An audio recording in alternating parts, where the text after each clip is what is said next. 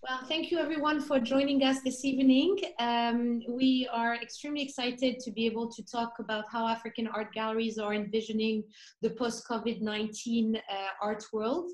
I don't know if some uh, uh, some of you guys in the audience have seen the last art newspaper and the, the big title uh, that was on there where they said that 70% uh, galleries faces 70% income crash uh, with the COVID and the coronavirus.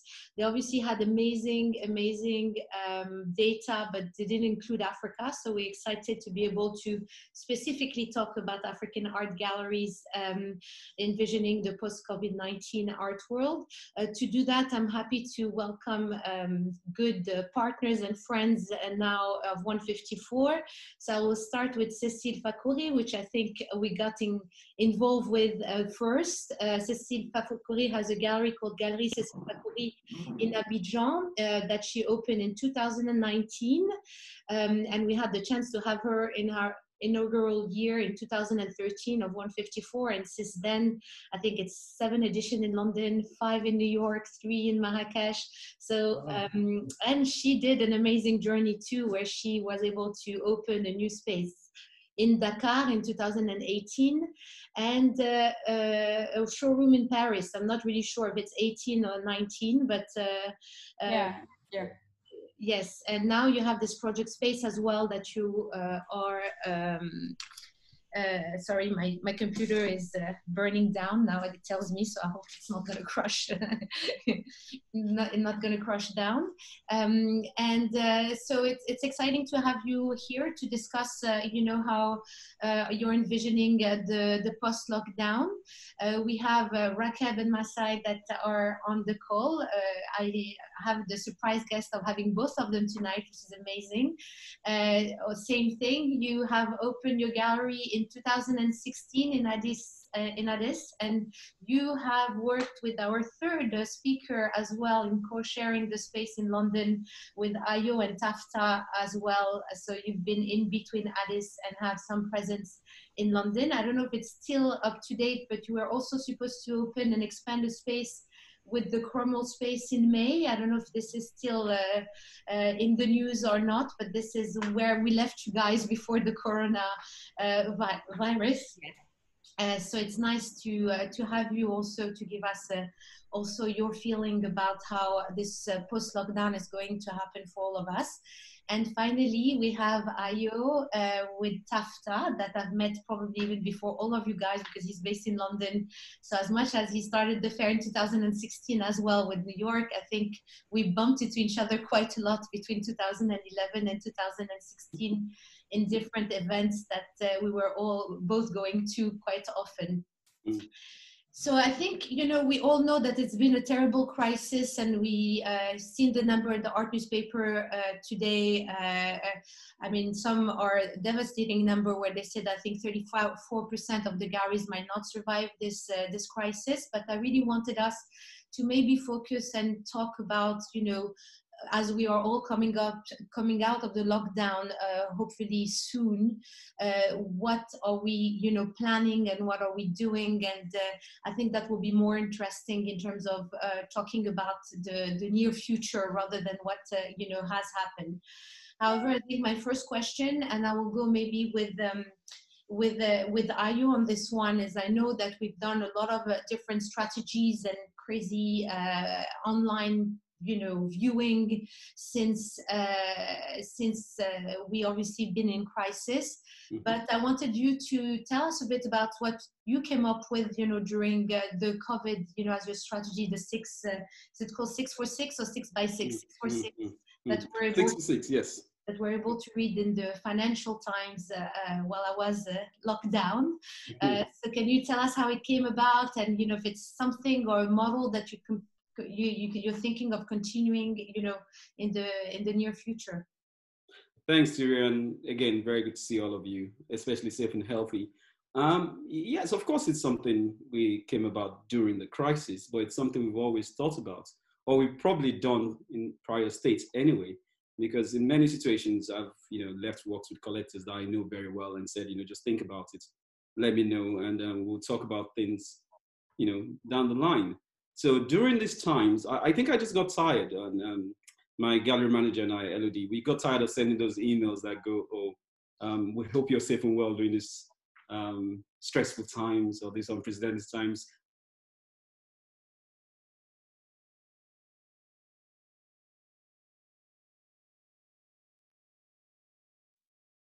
Slightly a back step and um, said, okay, how do we keep engaged? How do we stay engaged? How do we keep our artists in production? How do we stay close to the collectors? Um, why don't you try six for six? We send you the piece, you live with it for six weeks, you know, enjoy the piece, you know, no obligations to buy whatsoever. And if you do decide to buy, because we know these are going to be difficult times going forward as well, there's a payment plan across six months for you to actually, you know, um, pay for the piece. So we we started that um, just before the first of May, and it's been very well received. Obviously, like you said, we've got good press on the back of that, um, but we've since sent out about ten to twelve pieces. Well, and as long as the conversion rate is healthy, you know, will make up for some of the devastating um, sales drop we had in April. Yeah, I mean, they're talking about the UK, you know, having a 70, 70 I think 70% uh, drop in terms of uh, mm-hmm. commercial activities, you know, for the mm. in the UK. So I can imagine, you know, we're going through a tough time, and that might be a solution that you might use, uh, you know, in the in, in post lockdown as well. You know, in terms of getting people more uh, probably motivated to buy and try the piece, and uh, and maybe it's. Um, something it's been called a try before you buy scheme, which is probably the best way to describe it, and definitely we keep to keep that going forward. Um, yeah. it, it's worked well for bringing just the you know the people that were just on the cusp of buying, it helps to push them over the edge. Yes. It's very good for the younger collectors as well because they like the payment plan element of it. So you know it's not new. I'm not aiming to be some kind of super mm-hmm. genius in this. It's just a rebranded try before you buy scheme that goes as far back as maybe Duveen in the you know post-war period. But you know it works for this period, and we're making it work. Okay, fantastic. And uh, Rakeb and Mesai, I know that like you had two fairs that were canceled, you know, since we started. And you're probably the first one who really had the try this online uh, viewing room with Frieze. First of all, congratulations to have been accepted to to Frieze. But um, you had more experience than all of us with this online preview. We had to do one with uh, with the, the the the fair in May.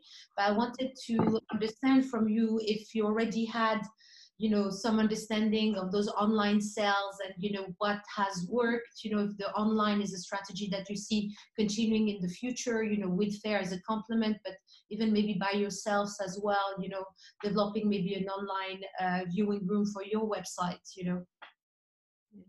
Yeah go ahead.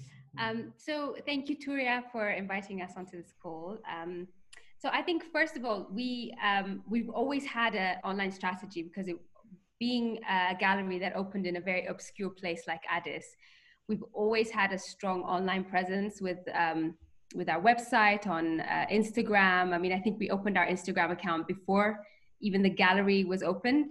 So, an online strategy has always been really important to us. And actually, luckily, um, in September, we actually upgraded everything. We upgraded our website. We got our online viewing room in September.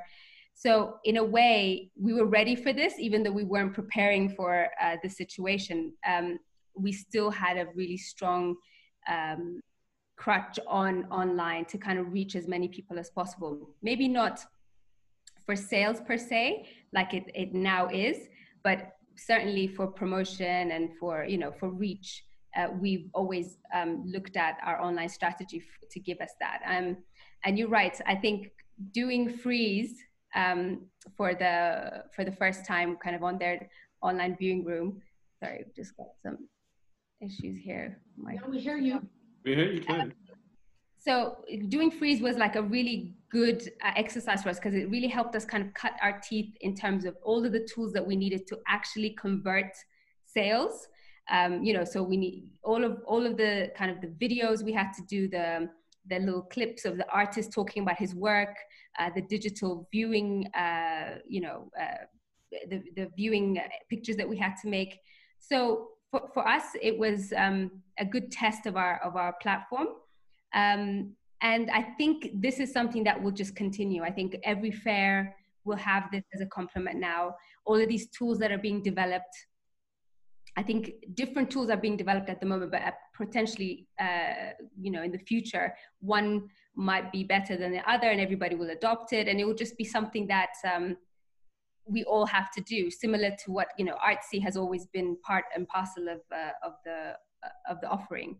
So yeah, we've we've kind of embraced it. Um, we're going for it, um, and we're just learning better ways of converting sales and just on the and that's really the challenge because you know selling our work online is, i'm sure everybody here knows it's it's not easy it's mm. uh you know there has to be some you know experience for the buyer by being there looking at the artwork there's a, an emotional connection and you know seeing it online does not always translate well but you know this is where we are today. And uh, I, I think we we have to embrace it and mm.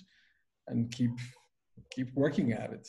But uh, you're touching i mean and this is something i'm very interesting about about is like do you think that this online is touching a new audience of collector younger collector group for for example? Or do you think because uh, often contemporary art from the continent is considered more accessible is it like something that you feel is an advantage in an online you know situation where uh, maybe the artist is less known but because it's more accessible and the prices are more uh, uh, more competitive then people are more willing to actually acquire the pieces online than they would be for a piece that is more expensive. I think it works two ways. I think yes there is an, a reach scenario. So like a, for, for our uh, Frieze booth for example the digital booth I think we had a lot more diverse conversations and in-depth conversations about the artwork uh, compared to when we were, say, at Armory in the booth because it's so frantic. However, um, people had never seen this art before. So a lot of the people that were really interested in it were hesitant, even though it was kind of a lower price point compared to the, you know, blue chips. I think the blue chips did incredibly well on the Frieze platform. I think first day, 5 million dollars were sold on the first day. So still they dominate, but I think it's because people will buy what they've already seen or what they know. Um, so for, for us younger galleries and, and uh, for artists that are less known, I think um, that kind of impulsive uh, buying uh, atmosphere when you're at a fair and somebody walks into the booth and just falls in love. I think that is that was what was missing. However, we've had we've had really good conversations that may lead to to a more in-depth um, knowledge by the collector about that particular artist and maybe in the future that might lead to uh, kind of an, a, a, a, buyer or a collector that would be really interested or buy buy deeper into the in, you know buy into the, the artist's uh, career. But it, i think it's both ways. It's not i don't think it's clear cut. I think it's still i think it's still being tested. I think it um, yeah. Yeah. So Cecile, you, I mean, I know we had a chat, you know, not long before the, the this session, um, and you mentioned to, you reminded me of a, a, fact that, you know, I kind of forgot, but like uh, having this chat with you kind of, uh, uh, you told me something very interesting that, uh, that as a gallery based on the continent, you already have this, uh, this tendency to sell a lot on PDF and using, you know, emails rather than, you know, having people coming to the, the spaces, some of your collectors now are people that you are in contact with by email. You usually send their PDF. Do you think that this is something that you saw accelerating in this two months and that might be more you know the way of selling of tomorrow. And i know we've talked about you know uh, your feeling about art fairs now and how you know you want to nurture you know more new artists and uh, so what is your your strategy? I mean in the next coming uh, month are you more going online? Are you continuing doing what you're doing with the pdf actually um, as Rakeb it's uh, all that new method that um, that we use now like during the covid it, it was already in our mind and already in the pipeline before the covid you know? Like maybe maybe this crisis like speed up a little bit the process. We worked a lot on digital uh, like all kind of tools during these two last months. But it's something like of course we are far like a lot of our collector will not be able to come to see our gallery so something like virtual tour is very like important for us to to to be able to to show what we are going what, what we are doing here. But buying selling with digital tool, tools is great but um, and, and, and this crisis make it very clear like we have to improve that. This, this is our idea but now it's more than clear we, we, we're going to work this area you know? Mm. but after i really see the digital version of the gallery like an extension of what we are doing physically. I want to be very demanding with the digital subject you know like uh, and and the make realize that a lot of work you know like create to creating like digital material to be able to communicate uh, digitally regularly with relevant con- uh, content. It's a lot of work mm. so today we we're able to do it because we have time the, the maybe when uh, it's everything's go be, um, mm. back in track we will see how we we, we can arrange uh, arrange time but it's a great it's a great thing it's like a all new field you know yeah. but of course of course you know me toya and i'm going to do digital because it was my my idea like when I, I developed two years ago the gallery with dakar with a bigger team i put money in digital in communication it was like uh, very clear but of course uh, i'm to keep it with my spaces and my gallery because I think I really see digital with like a like an extension of what we are doing physically. Yeah. And like, do you have different strategy? Because obviously you have a presence in Europe and two spaces in Africa. Like, do you see your strategy being different from one uh, one uh, one continent to the other, or you think you you might uh, do the same thing in all your spaces and the, the way you you develop? Actually, since the beginning it's not the same kind of spaces because in in paris in paris i don't have a gallery. I have offices and showroom. I'm not doing exhibitions so it's not the same kind of work. And i really want to make the difference because a website is not a gallery and an offices and a showroom is not a gallery. So I, I, I it's not the same strategy. Like paris existing because dakar and abidjan uh, are, are okay. yeah. yeah yeah. Yeah. Well, that's interesting. And Rakeb like just to come back to you guys with this like uh, and your presence in London are you thinking strategy differently on how you do thing in Addis and how you will you know continue doing things maybe with your presence in the in the UK um, I mean the Cromwell Place um, uh, space will you know we will have our uh, full exhibition program in that space and the idea was, you know, since collaborating with Ayo, you know, Ayo space was really more of a test space for us. You know, it was a project space. It was somewhere where people uh, that couldn't come to Addis could come and just say hello and, and see a couple of things. So similar to what Cecile was just saying about um, uh, a showroom. Uh, but but now we just want to expand our exhibition program like in earnest in, in London and in Cromwell Place whenever um, you know we're able to open. Um, but I think in terms of the brand and in terms of kind of the digital tools that we're going to use and how each exhibition is going to be executed, I think it's going to be exactly the same for, yes. for both of our spaces because I think that, um, as Cecile said, that digital is an extension of, of our gallery program, and you know, London is also an extension of kind of the core um, uh, program that we have in Addis. So it's we see it as more holistic. It's it's all um, kind of complementary to each other yeah. So Ayo, I'm going to come to you with this first question, and I want to hear the opinion of everyone on this one. But because when I invited you to the call, you know, you you texted me and said, you know, can we be honest? I might not do fair this year, you know, and do you still want me on the panel, etc.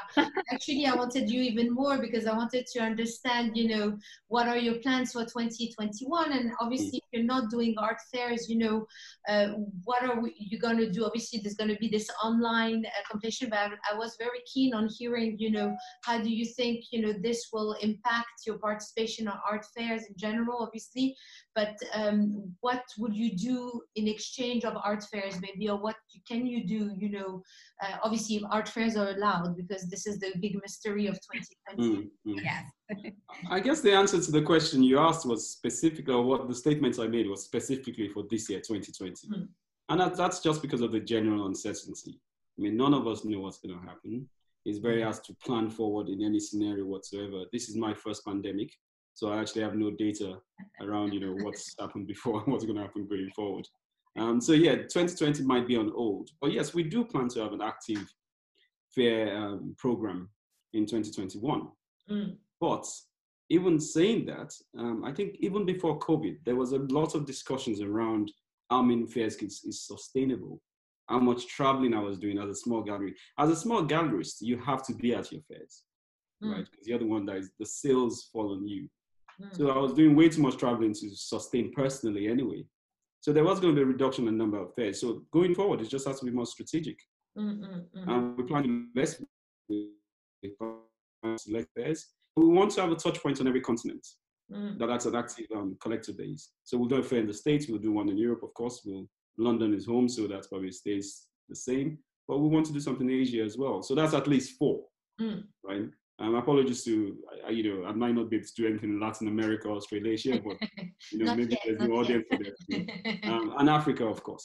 yeah. I will still do a fair Yeah, down. it was interesting on the last talk last session because I mean obviously we all don't know, but there might be a, a, a possibility of Mm. doing fairs that are more local based. You know, like so for example, you know, gathering all the galleries in London, having a presence in London and developing Mm. that locality. You know, or um, for you know Lagos, you know, for them to be more you know concentrated during this 2020 on the Mm. Nigerian you know galleries because they'll be allowed to be there and physically you know maybe nurture more the local collector base you know in some of the cases where you where you can you know um, i mean i feel it's difficult when you have a galleries you know in africa and you know that a large percentage is actually being sold outside africa uh, to think of local markets but maybe it's time to you know we all say that we need a stronger collector base on the continent Can I can I speak to that? Because for me, it's kind of a unique situation. Yes, you're right. Uh,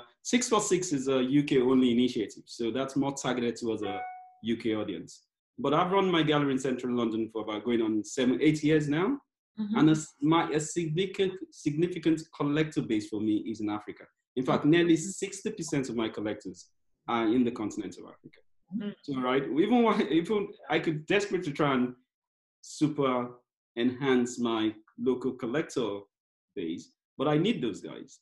So the, it's not just a fair program, of course. You know, there's Yes. lots of emails, there's lots of PDFs being sent, there are lots of whales that back you, whatever the season. You have to keep engaged. You have to stay close to those people, Mm. and that, you know, and that goes for a lot of the collectors I have in the states as well, or some in mainland Europe. The fairs might not, you might not be able to get to them through the fairs, but you Mm. still have to find a way to get to them. yeah And I think this model works with different gallery. I mean, I can't speak for Raku or Cecile, but for me, I have to be very, very sensitive about being too hyper local. Mm.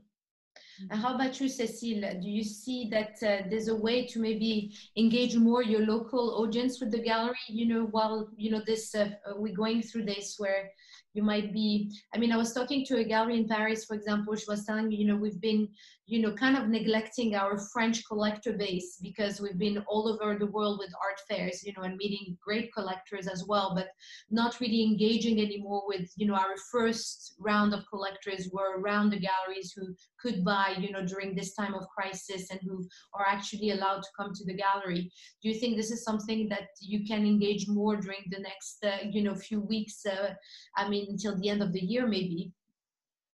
Yes, I hope. Um, actually, for for me, you know, like Touria, that I was already keen to to do a little bit less art fair, Mm. and for me, it's the idea is doing art fair on the continent because it's also this this idea to maybe to to to bring all the the collector African collector to those art fair. You know, like uh, for me, I need to be there. I uh, I cannot do this this job here and not being like in this. Uh, different kind of uh, art fair so yeah it's it's um i hope i hope it's it's um it's gonna be at one point um i don't know actually it's hard to it's hard to say. It's hard to say we project, project, and then we, we yeah sometimes i yeah but uh, i don't know. I don't know Yeah, and Rakeb and the Mesai, I heard that you're planning an expansion of the gallery in in Addis. Is that true? Is it something that was planned to happen during this period, or? well, not during this period, no. But no, but uh, it's accelerated, shall we say? And you know, we have the luxury of time on our side now, you know, to do this. Uh, obviously, you know, we planned on this way back when, um, because you know, we find our, ourselves to be like in a very unique position here in Ethiopia. More or less, you know, we like kind of the first gallery to, to do this. So it's always been, yes, you know, we, we have our space now, but, but we want to add so much to it. Mm. Um, meaning that, you know, just not a gallery space, more of a, um, a cultural space for the city. So it's very ambitious. It's a big plan. Um, there's many ways of thinking of doing this, but the thing is, you know, I, I just want to add that, you know, Addis is a bit unique city compared to, you know, other African cities in terms of, you know, the kind of collectors that we have. Uh, we we don't have similar experiences like a lot of the other African countries. So the culture of collecting is being, you know, um, very small here, to be honest with you, uh, simply because, you know, the way art was cultivated in the rest of Africa is not, it's not the same, uh, especially contemporary art. Um, yes, we have an amazing past, but, but to build on it uh, and, and, and do what we're doing is extremely challenging because we have a very small collector base in mm-hmm. Addis. So, you know, the challenge becomes, okay, you know, we, we, we have this here in Addis, but you know we luckily have the space in London, mm. which allows us you know to do what we do um, here in Addis because it's really important for us to, to be here mm. and nurture the community and and and and and grow it so that you know we become just as you know Ayo City or Cecile's you know um, you know uh, these these other African cities offer quite quite more than we do. Uh, mm-hmm. but you know that's what we want to change. That's what uh, the aim is in in expanding the space here. And uh, you know there's there's a lot of things that we we will be doing here, mm-hmm. and uh, we you know we want it to be uh, not only just for Ethiopia, but we want it to be uh, a little bit more engaged, you know, with our neighbors. Mm-hmm. So it's ambitious. it's going to take a lot of money, and um, and it's the best time to do that to be honest with you because we have we have tons of time to do that now. to do it. Um, we've seen a lot of collaborative projects with galleries you know in the us for example with uh, david zwirner you know a platform project or uh, jeffrey deitch and gagosian and the la you know project. Is there like any project like this that you know you talked about within you galleries from the continent or uh, that uh, you could think of you know during this period or things that uh, you might be willing to do um, to share space or to do things you know that could be helpful um, post post uh, lockdown I mean, I think the the kind of the collaborative spirit has always been there for us because again, you know, young gallery from an obscure place, we've always had these collaborative ideas and models. You know, we've we've collaborated with Ayo. I see Danda on the call. Um, you know, we've done collaborative uh, projects with Danda, sharing booths, things like that. So these these are kind of part of how we came up um, to where we are. So we're open. We've been open to every type of collaboration, but um, in terms of an online kind of community, uh, is something that even Cromwell Place is thinking about. You know, building uh, an online presence for that community of, of galleries that might be in that space. But something Pan African hasn't really been um, tabled, not that I've heard. But if there, you know, it's something that would be considered, and it's some, and and and this collaborative um, approach is something that we've always had with with uh, our our colleagues across the continent and, mm. and and across Europe as well, since we're kind of partly based in Europe. I know that during our last chat with Cecile, we talked about, you know, if there was no fair, what uh, what could we do?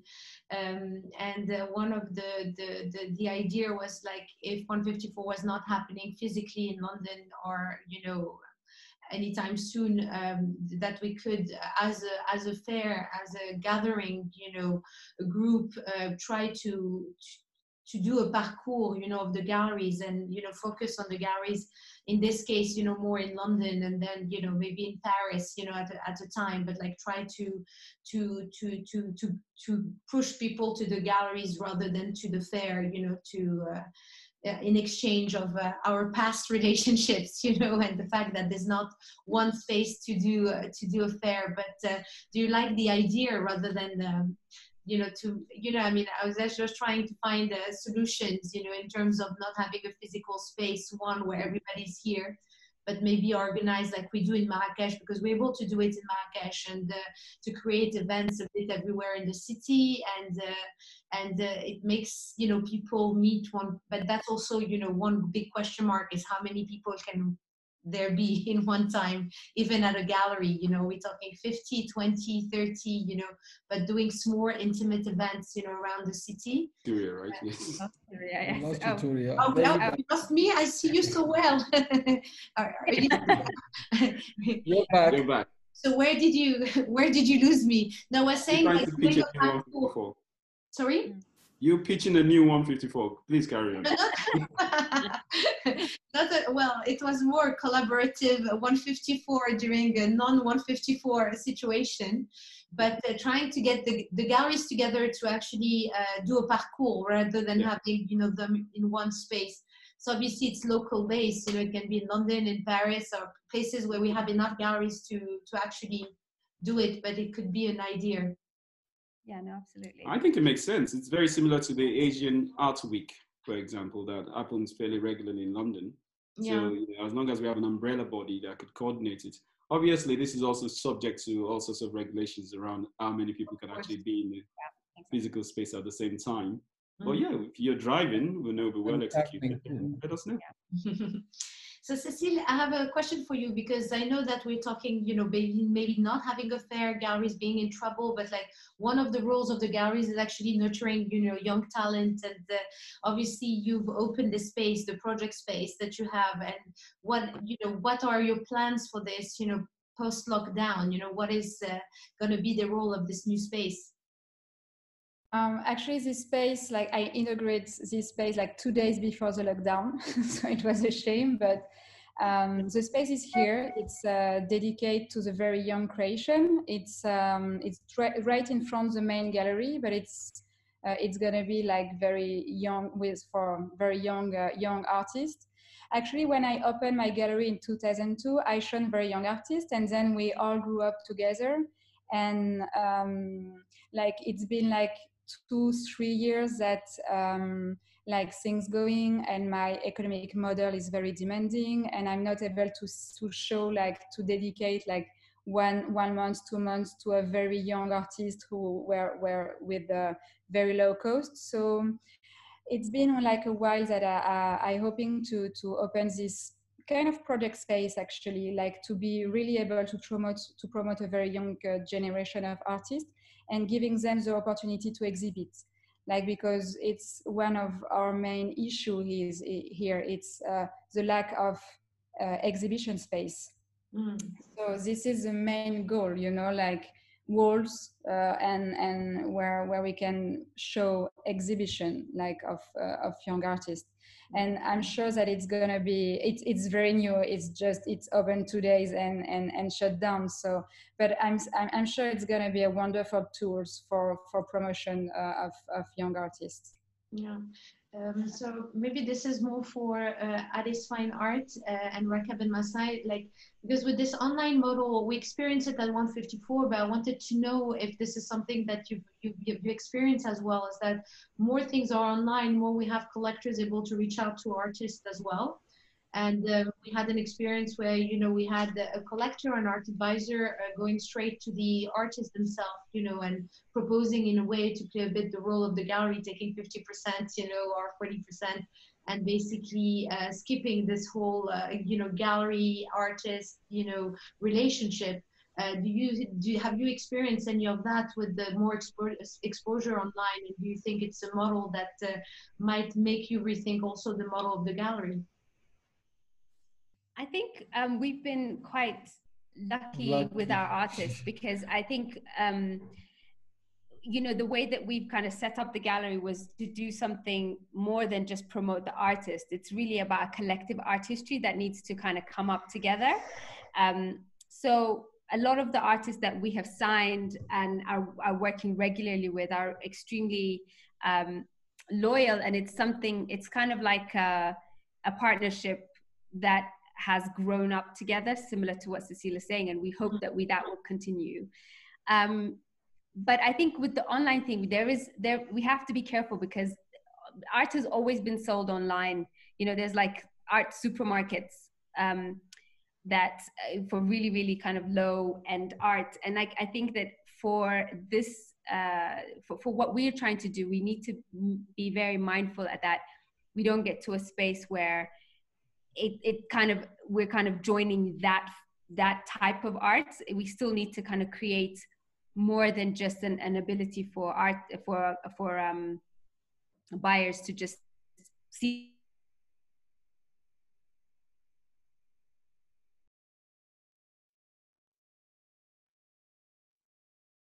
Art on their platform but we also had um, you know, a, a, booklet, a digital booklet. We had little videos of every single piece of artwork. We had a, a, description of the art by the artist. So like there were so many different ways that um, we were communicating with our audience. So I think that um, you, it, there has to be kind of a value added uh, scenario, even if we're online. It has, it can't just be, okay, this, you know, here is the art and there's like some it's like a shopping cart. It can't be that way because there, there are there, there is like a section of art that is sold that way. And it's it's not um it, it, we have to differentiate ourselves from that. Yeah. No but also it's some artists have organized and i think maybe it's due to the crisis you know some yeah. sells themselves directly online or things like that. So i mean it's not always you know also an art advisor pitching but we've seen models where they had to also organize themselves online to do some stuff you know so um, uh, but I'm just like thinking of trends that can stay, you know, post uh, COVID 19 that uh, might be uh, also a way of rethinking, you know, models. But uh, this is also something. I mean, I think we need. Uh, sorry, I think the the exhibition. I mean, post COVID, the exhibition programs will will come back. I mean, we have to have artists are going to still need gallery space, similar to what Cecile said. You know, gallery space to show cur- cur- curated shows to kind of build on their um, repertoire as uh, in terms of exhibitions. Um, and so these that relationship still stands true whether you know artists you know if the, the online tools are, are there. I don't think it's going to change necessarily the gallery artist relationship because i think those both sides are extremely important. Of course there will be some artists that will sell direct. They already do. A lot, so a lot of artists sell from studios, uh, from PDFs and all that. So that hasn't. I don't think it's going to change that much. Okay. Yeah. And I was also going to say that. I was also going to mention that artists have always sold directly online. Mm. You know, hmm. if you're not represented as an artist and you've got an Instagram, Instagram account and someone reaches out to you from Chicago, there's absolutely nothing wrong with that situation. I mean, I've bought from artists that way before. I think as galleries, you also have to remember that there's not enough representation for mm-hmm. artists, mm-hmm. especially on the continent. Mm-hmm. Yeah. You know, there are just not enough galleries. So we've walked in parallel with this situation, and I think it's going to continue after the crisis. Mm-hmm. Um, there are opportunities out there now for people to engage directly. Why wouldn't an artist take that? Yeah. Yeah. The only thing that I want to add is, you know, just uh, to refer back to your questions about the uh, I think I sensed the concern, you know, that you had with, you know, artists maybe working directly with, you know, with with collectors, uh, even though they represented, you know, by by galleries. I think, like in our case, you know, the artists that are working with us, they've worked with us for uh, yes, for the last five years, but we've known them for a very, very long time. And mm. so, so 20 years relationship. So, so you know, there's there's there's the loyalty, but also more importantly, the fact that you know we have um, enabled you know uh, most of our artists you know to to have done really really really well. So, you know, the idea of maybe I can do this on my own. At least when it comes to us, it's it's it's it's, it's going to be a bit difficult to be honest with you. So continuing on that, uh, train of thoughts, um, did you see any artists being impacted in the way they produce their work with this uh, particular crisis? Are they exploring new media? Or are they doing things differently or to fit more the online, you know, uh, sales, for example? You know, is there something that uh, they do differently or you see them developed in the past two two, two, uh, two months. Um, maybe we'll go back to Cecile or to uh, Ayo on this. Actually, like for for for, for my artist, it's um, it's it's very physical, you know. So this question, it's maybe they, they can think about it, but it's it's too material. It's it's it's too physical. So um, so it's not it's not easy to in two months to rethink like the way of experiencing of way of doing of so um, no and and of course we um, we need to to i was I, I, take time to to be sure that all the artists was able to work during this crisis you know like they, they had materials and everything. Sometimes it was not able to to find the right material so it it, it become like something else and like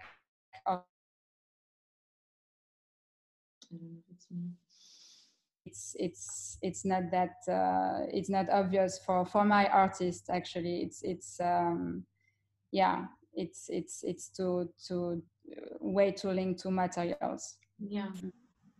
I think what i've the only thing i've noticed directly is artists being more open to opening up their studios you know, there's mm. actually lots of videos out there now about artists that we never, I didn't, I didn't never thought you could actually get access to their studios. Their studios. You know, running a live um, programming of what they're doing at the moment.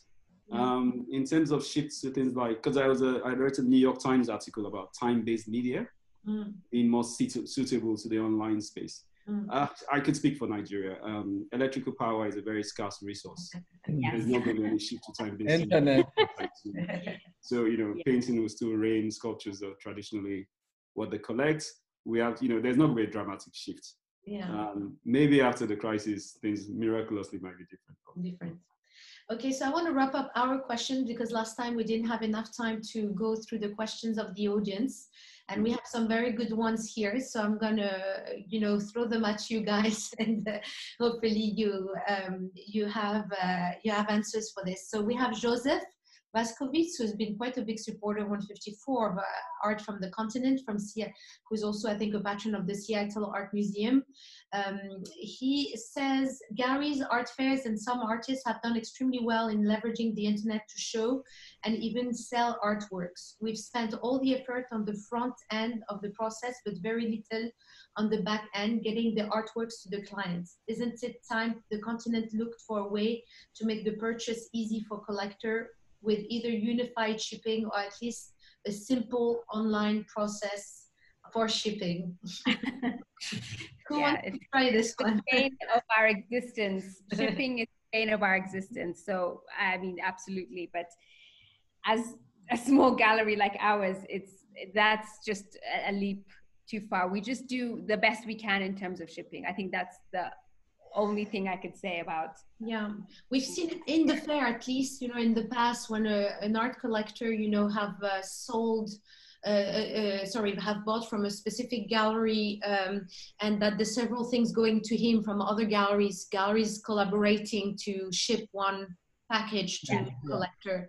But I know when it's coming directly yeah. from the continent, it gets a bit more challenging just because the, the systems and the shipping companies are quite different.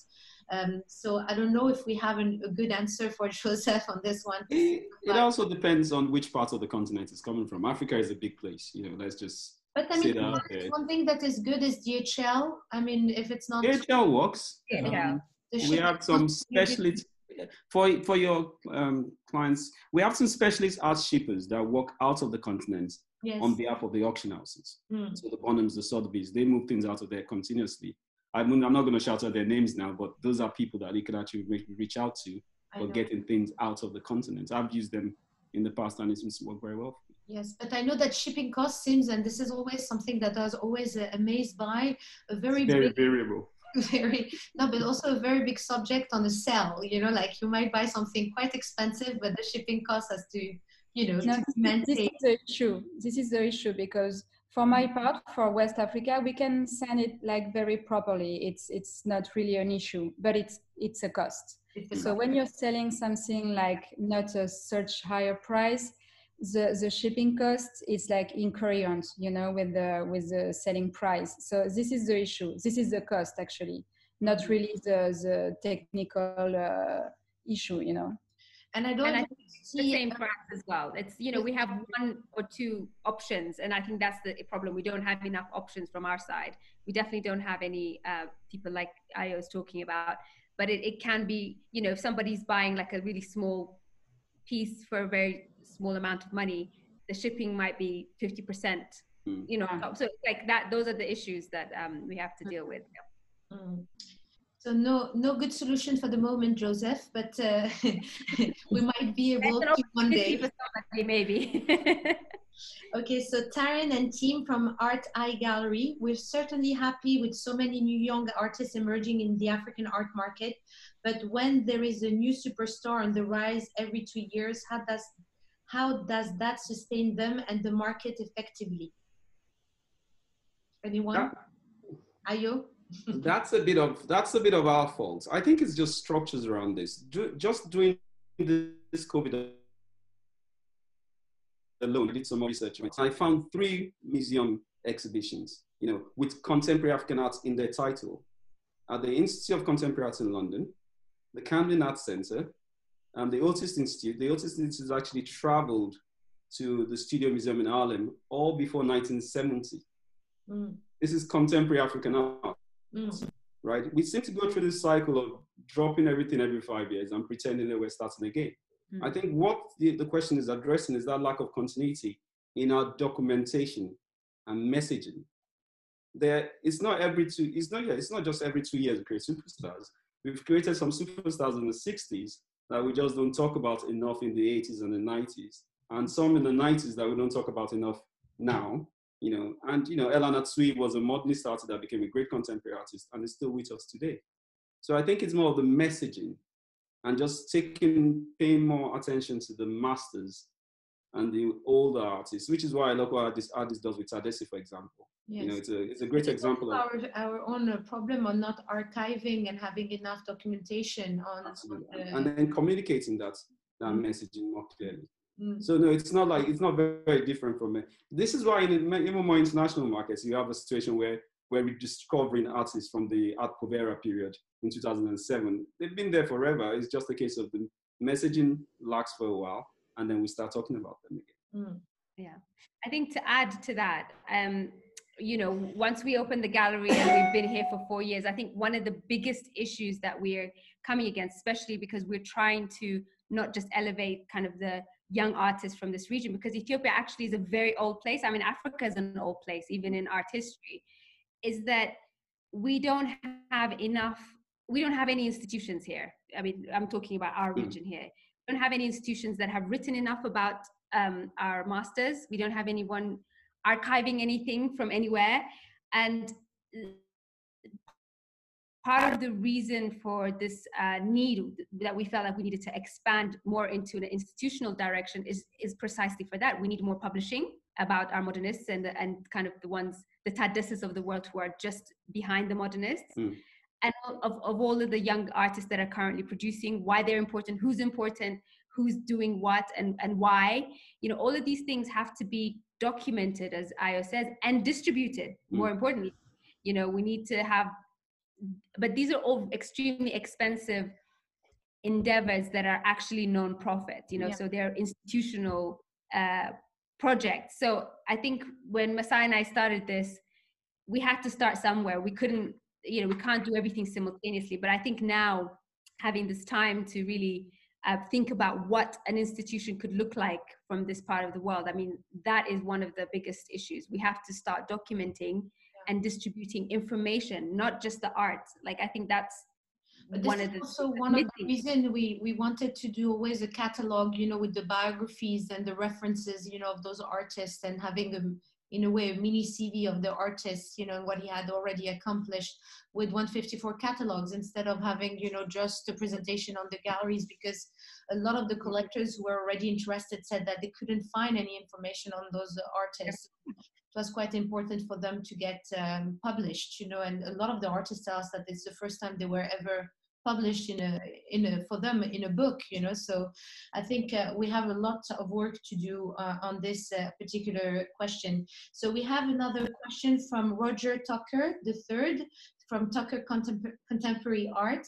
How many and what percentage of contemporary african artists live and produce work in africa versus overseas in europe united kingdom or united states is that number increasing if so why I don't think there's a record anywhere. yeah. I mean, we can talk about our, I mean, we have like a 50 50 balance um, in terms of like artists who, who work and live in Ethiopia and who are now in the diaspora. Um, what links all, all of our artists together is I think like 80% of our artists went to the same art school here in Ethiopia. So there's that kind of, you know, when we talk about the art historical backing and, and the, the thing that we're trying to elevate kind of goes back to that. But in in general on the whole of the continent i mean i i couldn't tell you yeah i had what, no. sorry I think I'll, I'll hand over to Cecile with this one. no, I have no idea about the number, but what can I say? It's uh, for my part, I can see a lot of uh, African artists coming back to the continent.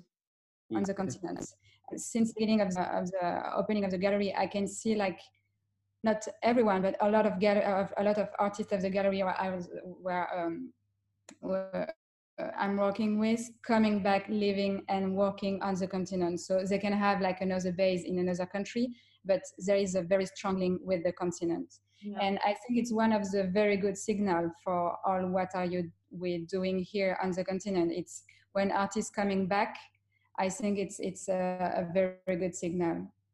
Uh, I have a. And it's probably a question that more archiving can probably answer anyway. So this is another thing that we need to do. It's part of data. Yeah. Yeah. But there's also a significant number of artists that left the continent, which is also very true.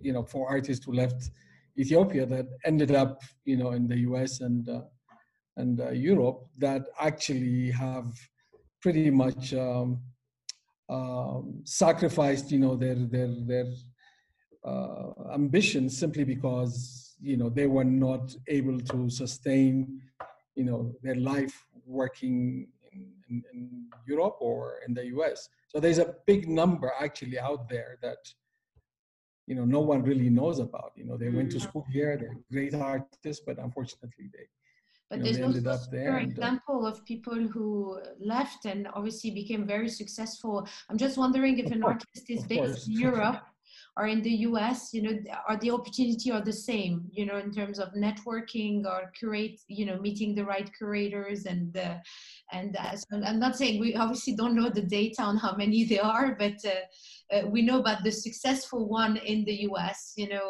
or in Europe or uh, um, but it's true that we definitely need more data on this. Um, and every time it comes back to data, every time we don't have an answer because you know nobody knows you know the number of artists in particular country or the economies around the art uh, industry and uh, i don't know how to create more data but every time you know i go on a panel something i'm asked to provide you know data and i'm like okay i'm not an economist i don't have that access or statistic person to, to do that but uh, um, it seems that it's quite uh, an important uh, gap um, so we have a fourth question from edward tyler nahem who also have a gallery as we continue to transition into a more virtual platform with art offering and sales, what tools are you using to bridge the gap between the traditional history of seeing a work of art in a person and the present world of having to rely on remote experiences and eventually a transaction? There is no there's no specific tool we've created to do this. Mm. Obviously, we're, we're I'm, I'm sure I speak for not just myself, but a lot of galleries across the world. We're all taking a look at all the platform that's been offered to us. There's virtual reality, AR, everything's been presented. Every new company that has some kind of idea about this is presenting something to you as a, a tool. Um, I don't know. I'm using as much as I can. Most of it's trial and error. A lot of it's been dumped on the side. You know, we don't have the capacity at the moment to build anything bespokely. But you know, thinking around until we come to something. But you know, I, I joke around that there's nothing that's going to replace the experience of someone buying something from you after the third gin and tonic. You know, this is not something you can move online. Mm-hmm. it's a core part of my business. Yeah. So, you know, and I might, you know, I hope things go back to some kind of normal. Normal, yeah. Right? So that we can experience art together with our collectives. Yeah, and we cannot underestimate that the whole art scene is also large partly social you know like mm. you like to meet your your friends your people sharing the same passion and all that so we have a good last question and i'd like everyone to give um, any advice and tips for a new gallery setting up on the continent depends where i guess um, i think you need a lot of um, conviction and passion. I think that's kind of like what has sustained us, right? because I think initially when we first opened our gallery, I think it was for the first two years, we had very few sales. I yes. would say. So it, it, it kind of took, and, and you have to, I think, be prepared to teach everybody. You have to be able to, to be able to teach the artist of how to work with a gallery system. You have to be able to be okay with teaching collectors as to why you're there and why they need to buy from you and it's it's been a real um, kind of multi-pronged kind of education system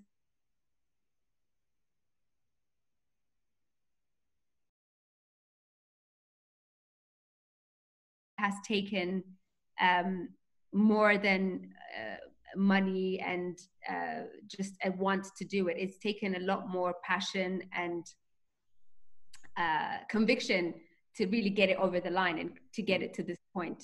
I think. And don't and don't get into it if you think you're going to make a lot of money. Yeah, that's that's just the wrong reason. you know, there are all... far easier ways to making a living than doing what uh, than opening a gallery. That's yeah. for sure.